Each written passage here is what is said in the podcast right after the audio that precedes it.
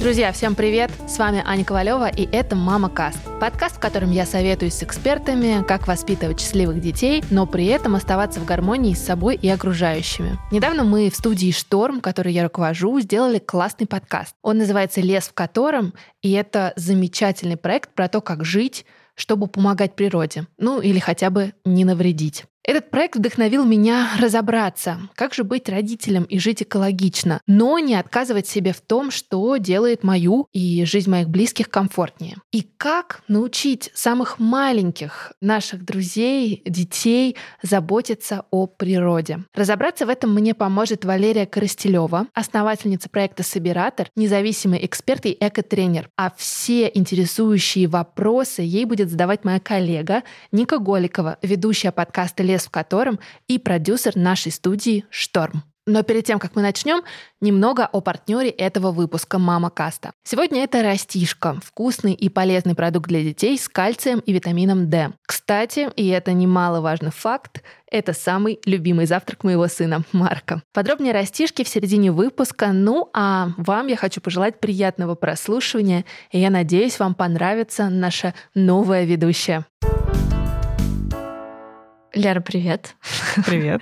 да, до этого уже разговаривали, на самом деле, 20 минут. Я как раз до записи спрашивала у тебя, и говорила тебе о том, что когда я слышу, услышала вот это вот выражение экологичное родительство, кажется, что можно на него посмотреть с двух сторон. С одной стороны, экологичное это как будто бы какое-то уважительное отношение к ребенку и уважение его личных границ, а с другой стороны, это вот все-таки про экологию, про осознанное потребление и так далее. Вот что вообще включает в себя понятие экологичное родительство? Да, сейчас, э, правда, это понятие начинает распространять и на общение, на стиль общения и воспитания ребенка. Я скорее больше про то, как потребление во время родительства влияет на окружающую среду. С какого момента нужно ребенку начинать объяснять все вот эти важные вещи об осознанном потреблении и как это нужно делать? Вообще с ребенком нужно говорить с самого его рождения. И понятно, что не сразу объяснять ему теорему Пифагора или как перерабатывать полиэтилен терефталат в процессе флотации, как отделяется полиэтилен высокого давления или что-нибудь в этом роде. Но объяснять банальные вещи, даже в самом-самом детстве, когда ребенок еще только вот начинает ходить, еще что-то, это важно, это часть его с вами общения. Вы передаете, уже начинаете формулировать для себя через слова какие-то ваши ценности. И в процессе от малого до усложнения вы будете переходить уже на какие-то более сложные мысли, фразы. Ребенок будет задавать вопросы, что-то спрашивать, понимать. Ну, то есть, это, в общем, как и со всеми остальными другими темами, вы с самого начала сначала начинаете разговаривать с ребенком, и тем самым он, во-первых, будет больше слышать, будет быстрее начинать разговаривать, думать, и думать в том числе в контексте ваших ценностей. Ты знаешь, мы делаем подкаст другой тоже про экологию, в который мы тебя звали как раз «Лес в котором», и там у нас недавно была гостья Ира Козловских, экоактивистка. Да, знаю. И мы с ней как раз разговаривали о том, вот как правильно людей вербовать вот в этот экологичный образ жизни. И она вот сказала такую фразу, что, например, очень, очень сложно объяснить маме, которая 24 часа в сутки занимается с ребенком, что вот лучше бы ей самой компот сварить, а не купить фрутоняню лишний раз в упаковке. Ну и мне кажется, что многие сейчас, может быть, которые включили этот выпуск и нас слушают, думают, ой, господи, ну я и так ужасно устаю с ребенком, я и так 24 часа в сутки забочусь о том, чтобы какие-то его естественные нужды были соблюдены, а тут мне еще надо думать о том, как бы его научить экологично жить. Зачем Зачем это нужно? Почему нужно это делать? Важно. Вообще, если у вас нет какой-то ценности в заботе об окружающей среде, то вы, собственно, не будете это передавать. То есть нет такого, что теперь все должны эту ценность передавать, хотя сами родители в это не верят. Мы сейчас не про это. Мы сейчас про то, что если у мамы есть такая ценность, забота о природе, и она хочет это как-то прививать, условно, передавать своему ребенку, то она может это начать с самого прямо рождения. И в какой-то момент она будет понимать, когда ребенок вообще понимает что-то, слышит и так далее. Ну и в целом ей будет приятно просто что-то рассказывать ребенку, что интересно и маме. И тут по поводу занятости родителей и вот этой всей кутерьмы, которые происходят особенно у мам. Я сама мама. При том, что я работала на двух работах, то есть я была, точнее, и как активистка в этот момент, и руководителем движения «Раздельный сбор», и владельцей собственного спортивного магазина, когда у меня родился сын. Но я понимаю, что такое вообще быть очень занятой мамой, когда постоянно работаешь, ездишь на машине, выступаешь с ребенком в слинге, ведешь какие-то тренинги и пишешь программы онлайн, что-то еще и так далее. И экологичный образ жизни в целом не осложняет практически жизнь. Он даже, наоборот, в каком-то момент очень упрощает. Когда ты не завязан на какие-то вот эти вот пюрешки, еще на что-то. То есть, когда ты просто кормишь ребенка тем, что ты готовишь себе, или ну, тем, что у тебя есть дома, или когда, например, ну, самое банальное — это бутылочка с водой. Понятно, что когда дети совсем маленькие, все время носишь с собой какую-то воду, но потом, если ты не выключаешь эту привычку, просто ты бутылку соска меняешь на бутылку ну, с трубочкой, условно, внутри, и у тебя всегда есть с собой бутылка воды. И ребенок, который постоянно хочет пить, потому что он полазил, побегал, он там, не знаю, съел песок, ему нужно прополоскать рот, еще что-нибудь такое, или руки-то сполоснуть и так далее.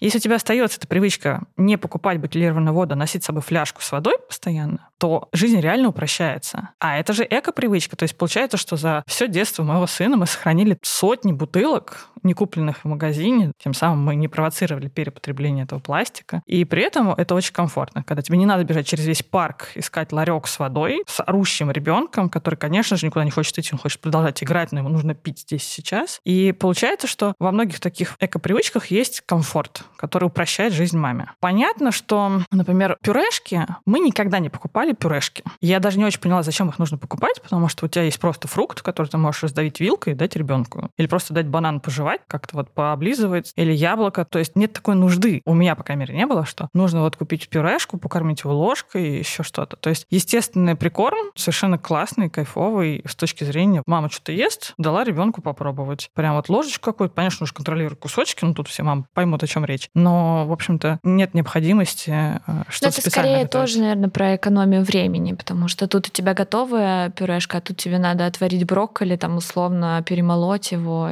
Слушайте, если вы не едите брокколи, не надо этим кормить ребенка. Я не понимаю вот это вот. Я, например, не ем брокколи. Например, я люблю кабачки и картошку. И я себе готовлю кабачки и картошку, я просто их, например, не солю. Ну, в принципе, себе не солю еду, я не люблю такое. А я себе делаю, например, соусом, а ребенку просто соус не кладу, и ребенок пробует эти же кабачки, эту же картошку. И мне не надо два раза что-то готовить. Не надо специально вот идти и что-то там отваривать ребенку. Ну, то есть у меня не было такого, что я специально что-то готовил ребенку. Я готовлю себе гречку, размяла гречку, он попробовал какой-то просто размоченную ее, там две греченки какие-то. Попробовал, понял, окей, все. Ну вот. да, это, это классный подход, на самом деле. Ну и грудное вскармливание в данном случае, за которое я очень топлю и топят все врачи, это тоже, конечно, очень помогает и с точки зрения психологии, и выращивания детей, и с точки зрения, конечно, вот этих всех смесей, бутылочек, каких-то баночек и так далее. Мы уже начали про это говорить, про питание, про воду, но как в целом устроен твой быт, чем он отличается от быта родителей, которые не стараются вести такой осознанный экологичный образ жизни? Концептуально ты стараешься сокращать одноразовые предметы, которые тебя окружают, или лишнюю упаковку, или лишние игрушки, если мы уже говорим про детей, которые чуть подросли. Обычно это одноразовые вещи. Это влажные салфетки. Влажные салфетки отлично заменяются водой из бутылки, антисептиком и просто обычными платочками, тряпочками. Потому что, по моему опыту, влажные салфетки именно вот для рук — это не очень удобная история. Они не всегда помогают. Ну, в общем-то, не самые всегда безопасные, потому что состав у них тоже нужно смотреть. И надо понимать, что они никак не разлагаются в природе. Это синтетика. Многие думают, что их можно оставить прям под кустом. Нет, так не работает. Следующий момент — это одноразовые, естественно, подгузники, пеленки. И мы их по максимуму пытались заменить на многоразовые. Понятно, что не всегда, естественно. Ну, то есть я не была таким фанатичным экоактивистом. Если я понимаю, что у меня нет возможности использовать многоразовые, например, в поездках или в гостях, то, значит, я использую одноразовые, но, например, такие, у которых экологический след производства ниже, чем у стандартных. То есть, например... Это, например, какие? Там должна быть эко-маркировка, например, белый лебедь — это скандинавская маркировка, которая гласит, что в процессе не была загрязнена вода, было меньше деревьев вырублено или красителей и так далее, и так далее, каких-то химических веществ. То есть максимальное экологизированное производство, насколько это возможно. То есть международная экосертификация. Существуют компостируемые подгузники,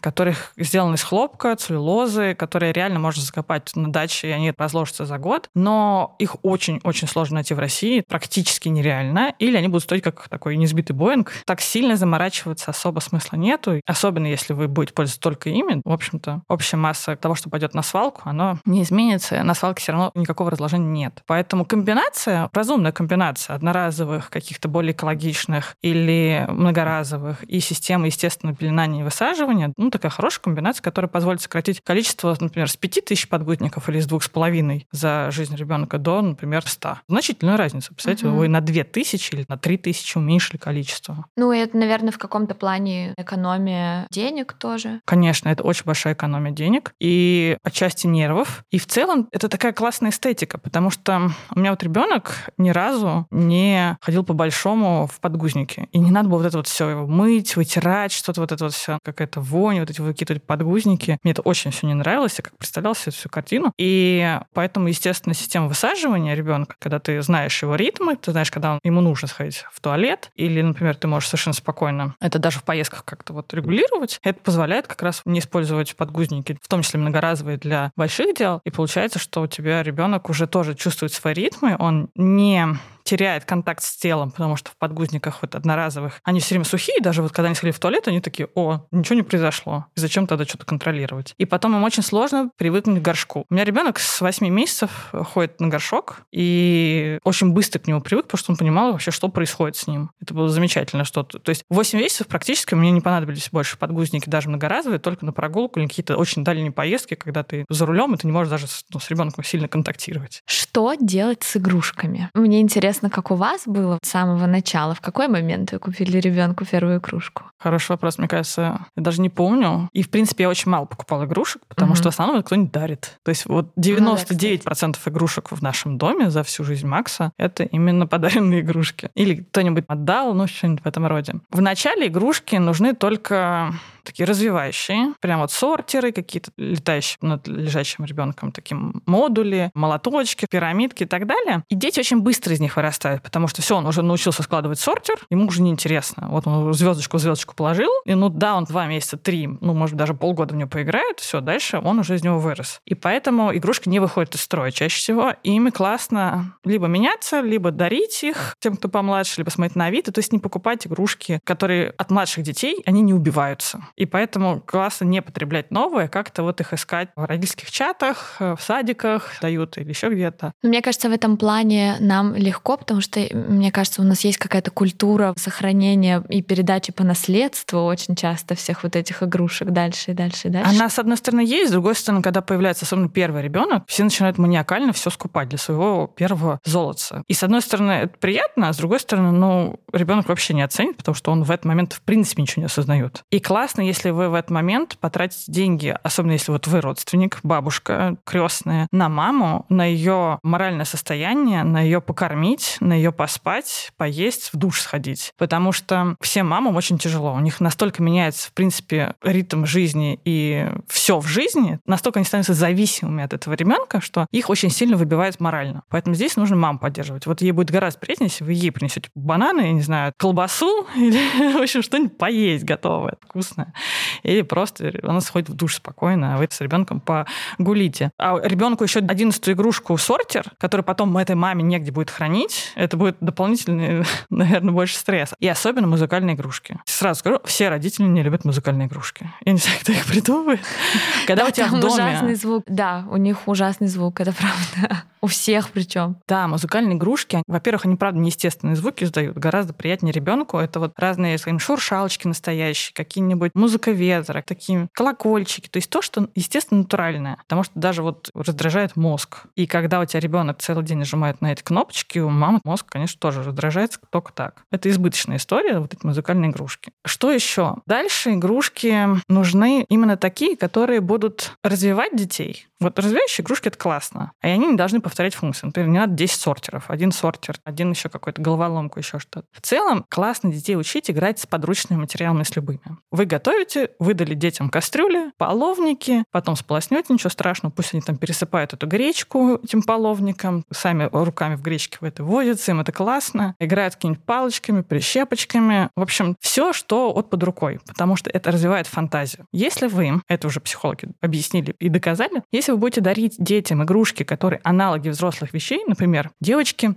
игрушечный утюжок, игрушечную стиральную машинку, игрушечный фен, игрушечную плиту, игрушечное все-все-все, то у ребенка вот эти игрушки, они заданы четкой функцией. И игрушечный фен никогда не станет игрушечным телефоном у нее в голове. То есть он просто фен. И тогда ребенок будет просить, а мне нужен еще игрушечный телефон, игрушечные еще часы, еще что-нибудь игрушечное. Лучше, чтобы было так, чтобы палка могла стать чем угодно. Автоматом, волшебной палочкой, и половником, рулем, летающей метлой, и все что угодно. То есть чем универсальней предметы вокруг, например, картонная коробка, прекрасная игрушка, с ней можно делать все что угодно. Особенно если она большая, туда влезает ребенок. Ее можно разукрашивать, ее можно вырезать, помочь. Ее можно использовать как машинку, в нее можно сесть, в ней можно плавать как в лодке. То есть это настолько развивает фантазию и подход креативный ребенка, что это гораздо лучше, чем игрушки, которые имитируют что-то взрослое. Поэтому что-то вот общее разрешать ребенку. Играть в палки, в коробки, газетки, листочки, все что угодно. Еще момент, как выбирать игрушки, которые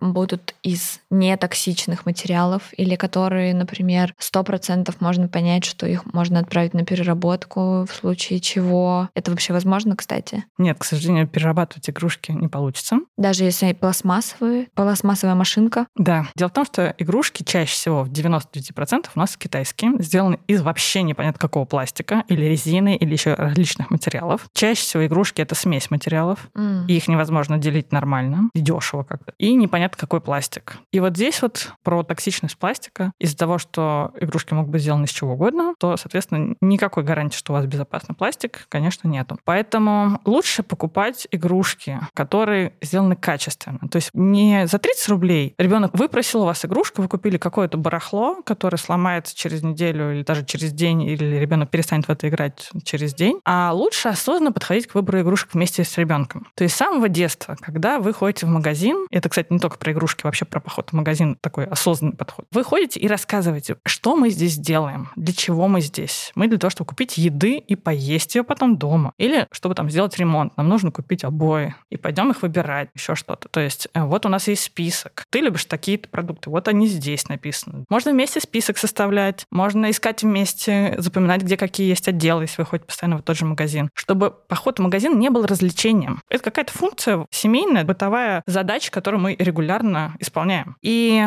в конце, например, в списке может быть продукт, который любит ребенок. Это не обязательно, кстати, сладость. Например, ребенок любит банан. И прям выделить это в процессе ходьбы по магазину, что теперь мы идем покупать продукты, которые любишь ты. Не сладости, не вкусняшки, а именно продукты. И твои потребности здесь тоже удовлетворили. И у ребенка в целом вот эта вот игра в магазин настоящая будет именно про покупки что-то полезного. Когда дети хотят что-то сладкое, в принципе, дети изначально не знают, что это сладкое. То есть если вы это им не даете или объясняете, что там может быть что-то вредное или не полезное. Я не знаю, как так получилось у нас. У нас Макс вообще не клянчит ничего в магазине. И, возможно, как раз потому, что я объясняла, что это такое. Он спрашивает, мама, а что это такое? Он первый раз видел какие-то, естественно, вот ребенок первый раз видит какие-то штуки в магазине. Uh-huh. Я объясняю, что это такие-то конфеты, что это жареные какие-то картошка сухая, еще что-то такое. Ну и ребенок такой, это не то, что я ем. Я вот, например, ем бананы, я ем яблоки, я ем печенюшки, и мы вместе с ними выбираем печенюшки. А что делать с игрушками, когда ты проходишь мимо какого-нибудь отдела, где лежат вот эти напиханные яркие детские игрушки, которые в любом случае цепляют ребенка? Цепляет их э, своим взглядом. Если он просит, выпрашивает, Нужно объяснять, что, ну, во-первых, мы здесь за продуктами. Если мы будем каждый раз покупать игрушки в магазине, во-первых, у нас кончится место в доме, а во-вторых, у нас кончатся деньги. Потому что игрушки еще тоже могут быть дороже, чем те же самые печеньки. И прям спокойно это объяснять, что игрушки — это не средство первой необходимости, не то, что нам нужно, а это то, что, во что мы играем получаем по каким-то особенным дням. Это такие подарки, это такие важные сюрпризики могут быть. И чтобы ребенок ребенок осознанно подходил к выбору игрушки. Не дарить их в качестве какого-то утешения или в качестве какого-то заглаживания своей взрослой какой-то вины или своих каких-то неврозов, что вот вы каждый день заходите в пятерочку за хлебом, и чтобы он с вами, в принципе, пошел за хлебом лишние 500 метров, вы ему обещаете купить какую-нибудь машинку за 30 рублей. Это плохая очень мотивация, очень плохая игра в это хорошего родителя или там мотивацию. Лучше сделать игру в поход в магазин. Например, мы сегодня будем считать, сколько синих предметов есть на полке. Или мы сейчас будем считать, сколько колодцев мы встретим по пути туда, или кошек, или еще что-нибудь. Или не наступать на швы на плитке. И ребенок с вами не то, что дойдет до магазина, он еще обратно сходит еще в какой-нибудь дополнительный магазин, чтобы поиграть с вами. Процесс игры им гораздо интереснее, чем результат вот какой-то подарок. И когда вы уже в магазине, или, например, вы готовитесь к покупке игрушки, рассуждайте с ним, а во что ты будешь играть, что ты хочешь, как ты будешь играть в эту игрушку. Долго ли тебе она будет интересна? Или вот она какая-то не такая сильно многофункциональная. Можно ее взять, попробовать у друзей поменяться, например, если в садике. И если зайдет, окей, да, пожалуйста, мы тебе тоже на день рождения можем такой подарить. То есть ты на день рождения можешь выбрать одну хорошую, классную игрушку, и еще у бабушки с дедушкой сказать вторую, например. Или одну, но очень большую на двоих, вот на бабушку и дедушку, и нас с папой, предположим. Это должен быть такой прям обсуждательный подход, чтобы учить детей размышлять. Мне кажется, что это, конечно, не сразу произойдет, потому что я вот уверена, что если я спрошу у своей младшей сестры, ты уверена, что тебе это нужно? Как долго ты будешь с ним играть? Или что ты будешь с ним делать? Она ответит мне на все эти вопросы. Она скажет, да, я уверена, сто процентов, я буду играть с ней год, но лишь бы ей это купили. Это вопрос, что лучше про это говорить с самого детства с ребенком, угу. то есть прям вот постепенно начинать. То есть когда уже ребенку 10 лет, конечно, он сейчас вам такое расскажет что ему обязательно нужен Мерседес, прям настоящий, прямо здесь. И он придумает, что он будет с ним делать целый год каждый день. Если это делать постепенно с самого рождения, то это будет работать. Мало того, понятно, что дети могут переоценить свои возможности и так далее. Вы можете подсказывать. Вы можете говорить, что вот смотри, у тебя такой же лего-робот, например, или еще что-то уже есть, и он у тебя лишь стоит на полке, ты с ним ничего не делаешь. Какие-то аналогичные вещи, если уже есть, можно обсудить и сказать, что вообще-то у тебя уже такой есть. Э, следующий момент. Частенько делать такую ревизию игрушек, что дети анализируют, что у них есть и чем они не пользуются, чем они готовы поделиться. Или подарить, или, например, даже продать. То есть я, например, со своим сыном в какой-то момент обсуждала, что мы можем твои книжки, с которых ты вырос, продать на Авито. Это будут твои деньги, ты сможешь выбрать себе новые книжки, которые тебе интересны, например. Или какие-то игрушки на эти деньги. Или просто себе оставить и будешь копить на что-то, что тебе прям очень хочется, большое. И он осознанно так садится и смотрит. В какой-то момент он понимает, о, оказывается, у меня есть такая игрушка. То есть он в процессе ревизии узнал, что у него очень много есть игрушек интересных, и он с ними заново начал играть. А какие-то он понял, что это мне уже как-то я отсюда вырос, давай мы это отдадим вот этим друзьям, это мы продадим, это мы там отдадим на благотворительность. Но это он уже лет, наверное, с пяти так вот распределяет игрушки. А у вас много вообще игрушек в доме? По моим меркам мало. Ну, Прямо, да. ну, ну, например, одна полная вот такая коробка для игрушек большая, сантиметров, наверное, 60 на, ну, да, да, на 50 на 40, такая стандартная одна коробка для игрушек. Это именно такие разнообразные всякие вот игрушки. Есть еще большая коробка Лего, и дальше все развивашки. Это пазлы, это настолки, какие-нибудь конструкторы, например, конструктор металлический, когда там всякими механизмами. Ну, этого тоже не очень много. Настолок, наверное, сейчас у нас больше всего, потому что ребенок уже в том возрасте, которым интересно играть в настолки. Да, ну я не знаю, мы сказали, не лет, Максу 7 лет сейчас. Максу, да, скоро. уже почти 8. У меня был еще вопрос про бытовую химию. Как тут выбирать э, все правильно? Здесь проще всего взять э, портал экоголик.ру и туда копировать составы из маркетплейсов, например, из интернета, где можно просто скопировать и вставить состав. Этот э, портал экоголик анализирует состав на критичные и некритичные безопасные вещества, и он говорит, даже если, например, написано, что он экологичный, не верьте всему, что написано на этикетках, нужно проверять просто состав. Дело в том, что гринвошинга сейчас очень много, и, с одной стороны, это хорошо, это показывает, что у покупателей есть ценность покупать экологичные вещи или товары и услуги, и под это подстраиваются, естественно, маркетологи. Но плохо, что пока нет какого-то регулирования всех этих значков экологичный, натуральный, био, что-нибудь еще такое. Все лепят эти слова как угодно, листики зеленые, красят все в зеленый цвет, пишут, что это безопасно для детей, или одобрено кем-нибудь, кроликами, врачами, неважно кем. И на это все, конечно, покупатели клюют, и переплачивают иногда, потому что хочется А нет, нет какого-нибудь знака, значка, который, ну вот прям правда настоящая зеленая сертификация. Есть международная эко-сертификация, но из-за того, что она достаточно дорогая, то есть компании нужно на каждый товар пройти независимые тесты и экспертизу. Производство, прямо на завод приедет, аудит, приедет на хранение, склад, например. Будет все составы проверять, все ингредиенты, все процессы и даже упаковку. В общем, А, не, не все... это дорого. Мгм. И поэтому, если ты начинающая компания, например, российская, хочешь российское производство открывать, ты очень топишь за то, что все будет максимально безопасно, натурально, не тестироваться на животных, но при этом ты стартап. У тебя нет денег на то, чтобы каждый товар вот так вот проанализировать сертификатами. И поэтому здесь можно просто посмотреть составы через вот этот сервис бесплатно в интернете. А уже большие корпорации, конечно, они проходят это. Сейчас есть сертификаты себе ставят. То есть много сейчас уже на прилавках товаров с эко-сертификатами. Если вдруг... Как, как их отличить? Как Да. это вот зеленый лепесточек? Российский эко-сертификат — это зеленый такой лист, он прям называется листок жизни. Есть еще европейский, американский и североевропейский, то есть у них свои даже есть. Можно взять приложение Ecolabel Guide, да, его скачать. Он просто сканирует картинку и говорит, это настоящий сертификат или это у вас просто картинка дизайнера красивая, кружочком. А можно просто посмотреть в интернете эко-сертификация. Вам нужно запомнить только 10 картинок основных, которые встречаются на рынке. Они все очень похожи, очень понятные. И дальше просто вы запомнили их э, и смотрите на витрине. Ну, либо просто посмотреть, есть ли э, один из этих значков на ваших средствах, которые вы покупаете прямо сейчас. Если у вас состав, вы его пробиваете по, например, алкоголику, и э, у вас все хорошо, то он подходит и для детей тоже. То есть вот Мгм. эта история, что есть специально что-то детское, или крем для левой пятки, крем для правого уха, это маркетинг. Можно так вообще не заморачиваться. Очень многие вещи, они универсальны. Если у них адекватный, очень безопасный состав. Потому что что взрослым, что детям нужен безопасный состав.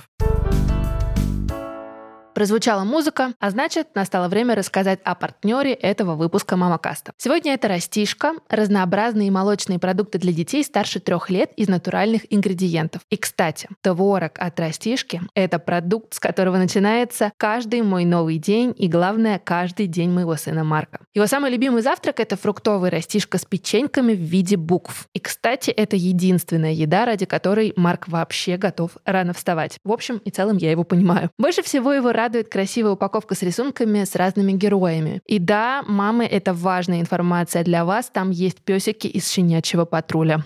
И это наша с ним персональная любовь. И, конечно, он очень доволен возможности самому открывать печеньки, которые он заботливо засыпает в свою утреннюю растишку. Но, мамы, растишка — это не просто вкусный и красивый продукт в яркой упаковке, это прежде всего полезный продукт. В его составе только натуральные ингредиенты, свежее молоко и фруктовое пюре. А еще там много кальция для здоровых костей и зубов. И, конечно же, витамин D, которого всем нам так не хватает осенью и зимой. Кстати, друзья, комбо кальция с витамином D – это лучшая смесь для здорового роста ребенка, потому что витамин D помогает кальцию лучше усваиваться. Итак, еще раз. Растишка – это разнообразные молочные продукты для детей старше трех лет из натуральных ингредиентов, которые содержат много кальция и витамина D для здорового роста ребенка. Так что растишка, которую так любят ваши дети, и в частности мой сын Марк, это не только вкусно, но и правда полезно. Поэтому, друзья, скорее покупайте растишку, радуйте своих детей и тратьте время утром на себя, пока ваши дети завтракают с удовольствием. Больше информации по ссылке в описании к этому выпуску. Кстати, Аня забыла сказать, что если вы купите три любых продукта растишки в Яндекс.Лавке,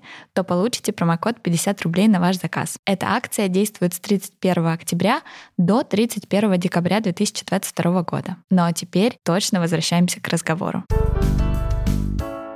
Макс сортирует мусор. Конечно. Как вы его научили это делать и как он это делает? Ну, в детстве он видел, что я что-то складываю. Он играл во вторсырье. У нас на кухне был контейнер для чистого вторсырья. И то, что можно было вытащить безопасно, например, пластиковые изделия, мы ему вытаскивали, он в это играл просто, ну, как игрушки как будто. Потом, конечно, спрашивал, а что здесь, почему это. Я ему рассказывала, что сюда мы кладем вторсырье, можешь поиграть в него, например, взять пластиковую бутылку и так далее. Когда он начал уже понимать какие-нибудь цифры, еще что-то, мы начали разбирать, ну, или там просто материалы. Вот что это пластик, это металл, это стекло. Мы ездили на пункты приема, все раскладывали максимально, им помогало, что-то подсказывало. И со временем он знал, что такое маркировки пластика, как это все перерабатывают. И, в общем, ну, он прям уже такой тоже мини-эко-тренер. Своим одноклассникам может совершенно спокойно что-то рассказывать. А как ты вот э, объясняла ему, почему это все важно делать? Я рассказывала ему, что для производства разных предметов нужны разные ресурсы. То есть, чтобы сделать алюминиевую банку, тебе нужно добыть песок в Африке, отвезти его 18 тысяч километров,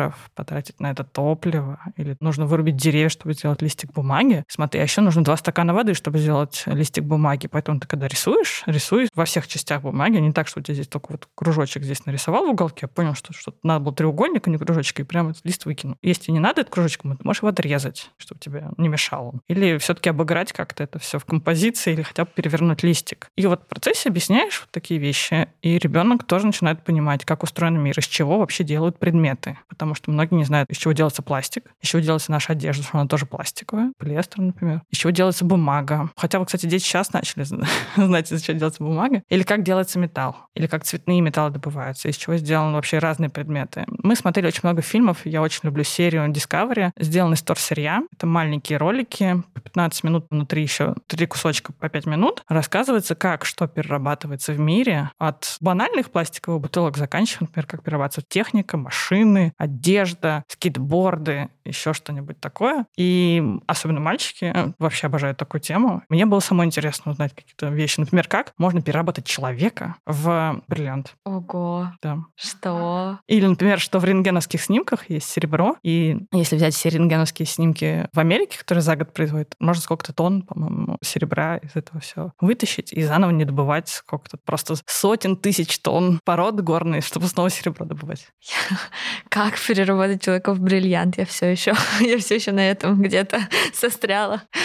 Да, то есть даже взрослых можно удивить. Поэтому смотреть вместе фильмы про природу, не только про переработку, а даже просто как устроена прекрасно и очень интересная природа, это очень важно. Насколько все взаимосвязано. И я обожаю смотреть фильмы про природу с э, сыном, вообще с детьми, потому что и я удивляюсь всегда, и дети всегда в восторге, какая она красивая. Потому что понятно, что не у всех у нас, даже у состоятельных людей, есть возможность путешествовать. Мы все такие заняты, у нас тут э, все время столько дел, а увидеть красоту Африки, Африки, Антарктиды, каких-то редких животных. Сейчас техника съемок с дронов или вот эти современные камеры позволяет так красиво все заснять и смотреть это на большом экране дома с удовольствием. Просто фоном даже включаете. Знаете, сейчас есть на YouTube такие 4К видео, просто под музыку с дрона снимают разные уголки природы. То горы Альпы, то, например, какие-то фьорды Норвегии. И фоновая красивая расслабляющая музыка. Это гораздо круче, чем просто фоном у тебя работают новости, сериалы какие-то, реклама, которая засоряет мозг. Это такая красивая картинка, которая расслабляет. И в том числе ты влюбляешься в нашу планету, и тебе очень хочется, чтобы она была такая же красивая, а не как мусорное пятно в Тихом океане. А в школе есть раздельный сбор, в котором Макс учится? Да, есть минимальный, то есть мы доброй крышкой собираем и бумагу, но сейчас я там еще преподаю проекты по экологии, и мы сейчас с детьми будем еще внедрять другие фракции тоже. Ну вот я про то, что у него нет какого-то диссонанса, что вот дома вы так все ответственно к этому подходите, а как только ты выходишь за пределы своей квартиры в большую часть каких-то общественных пространств в Москве, там все немного немного по-другому устроено. Ну, у нас вообще в жизни так, что одни говорят одно, другие говорят другое. Даже, например, в семье бабушка может разрешать что-то, а мама может, например, не разрешать. И с детства дети об этом знают, что все по-разному устроены, все по-разному на что-то реагируют. И я, в общем-то, объясняю, почему в Москве так не сделано. Или, например, почему в России нет раздельного сбора, а где-нибудь, где мы были в Европе, есть. Или, например, что вообще нет ни одной страны, которая справилась уже с отходами, что это глобальная проблема, и надо совместно это решать. Эта проблема не решится одной страной. И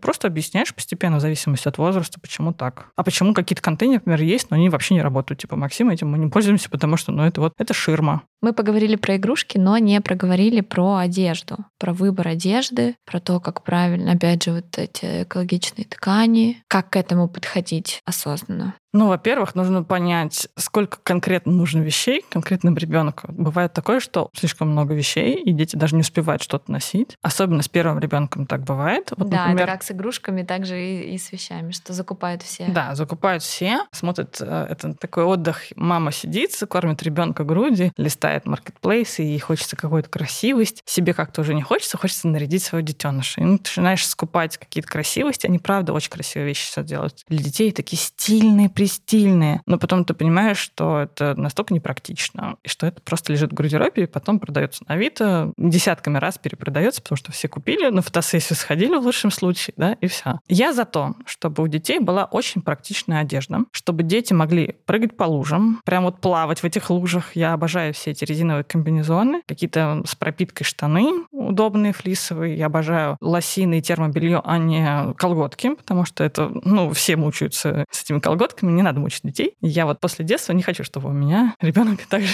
был как это травмирован колготками, особенно мальчик. Ну, такая себе история. Потом выбирать практичную одежду 100%.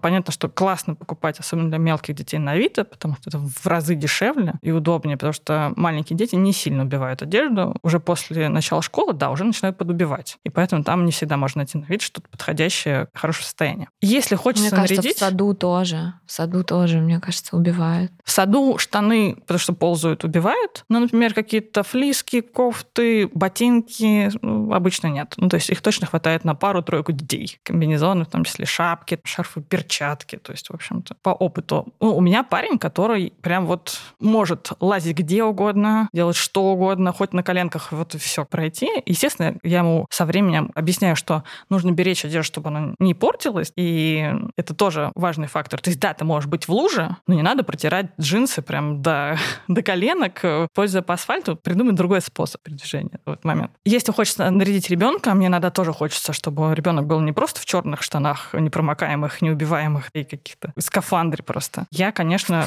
какой-то один комплект классной одежды на каждый возраст у меня есть. И мы ее используем на какие-то праздники, естественно, либо в садике, либо фотосессии, либо поход на день рождения кому-то. И то всегда с собой есть сменная одежда, которая уже удобная. То есть вначале мы все красиво пофоткались, потом дети пошли лазить на какой-нибудь лазилке, и мы их просто одели в футболку и штаны, чтобы они лазились, потели, убились, и чтобы нам не было страшно за очень стильное худи, какой-нибудь очень стильные спортивные какие-то штанишки. Что сделать с убитой одеждой? Детская одежда достаточно маленькая, поэтому она не сильно подходит для переработки, особенно если если какая-то суперсинтетическая, или верхняя одежда вообще ни у кого не подходит на переработку. Поэтому, ну, по возможности сдавать на переработку, но надо понимать, что супер маленькая одежда и верхняя одежда, и перчатки, и обувь, они не перерабатываются. Еще вот такой момент, что, например, когда первый ребенок, и ты хочешь купить сразу заранее комплект одежды, покупаешь 10 бодиков, еще что-то, ты не очень понимаешь, какой у тебя будет режим. Поэтому я советую покупать одежду по мере необходимости. То есть минимально два бодика, два человечка, две шапочки, и все. В процессе вы поймете, во-первых, какое время года сейчас. Возможно, ваш ребенок вырастет. То есть вы уже купили ему зимний комбез, а он у вас вообще вырос уже,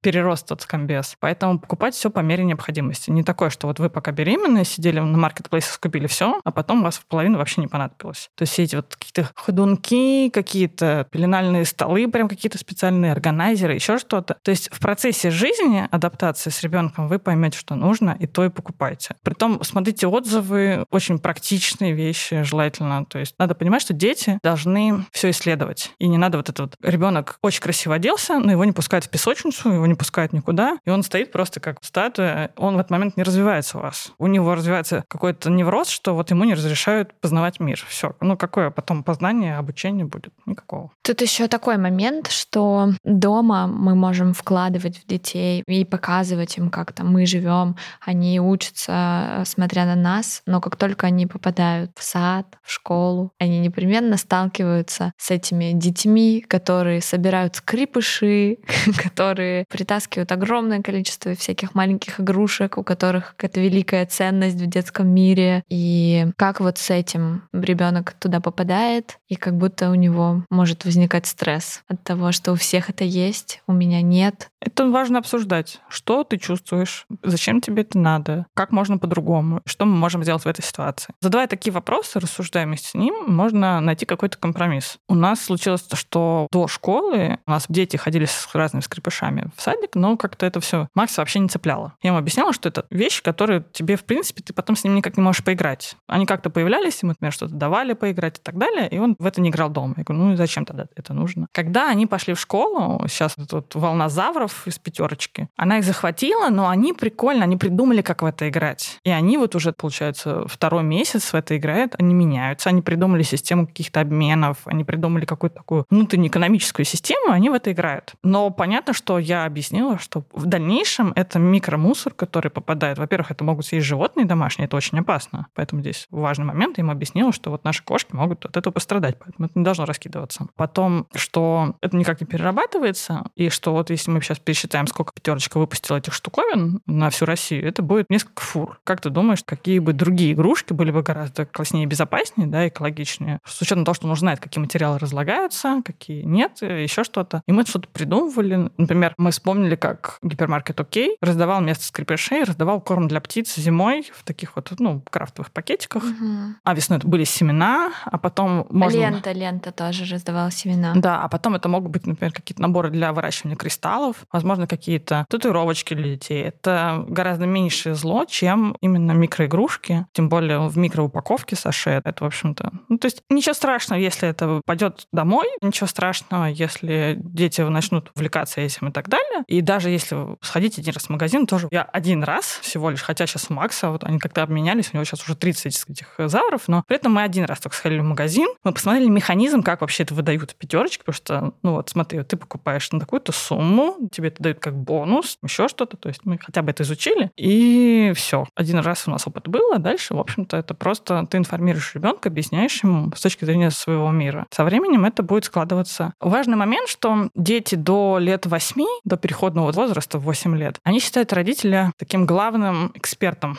в жизни, такого вот прям очень прислушиваются. Поэтому до этого возраста важно рассказывать, очень много рассказывать про ваши ценности, что для вас важно, делиться вашим мнением, очень много обсуждать и рассуждать вместе. И тогда вы прям зададите такой огромный плацдарм, чтобы было легче потом переживать следующий кризис именно подростковый. Тогда они будут к вам приходить за советом, за рассуждениями, за размышлениями, они останутся сами собой, и вот этот кризис, он будет попроще. Лера, спасибо тебе большое. Мне кажется, что интересно и правда полезно полезным, потому что я думаю, что информации об этом, правда, очень мало. И особенно для тех, кто, наверное, уже ведет экологичный образ жизни, но заводит детей. Это вот как с пандемией, если честно. Мне кажется, можно провести такую параллель, потому что я вообще очень строго сортировала мусор, очень строго до пандемии. Потом она началась, и я уже когда 25-й заказ из Яндекс.Лавки вот так вот забирала у курьера из рук, я думала, господи, ну это вообще все, все уже пошло на дно. Но сейчас сейчас я обратно это возвращаю. И вот мне кажется, что у родителей тоже такое, что ты можешь выстраивать свой быт максимально экологично, потом появляется ребенок, и вот это вот куча всего, куча мусора и всего, да, она всего может, одноразового. Она может выбить из колеи человека, Да, да. который жил по своим каким-то ценностям, а тут хопа, и тебе очень тяжело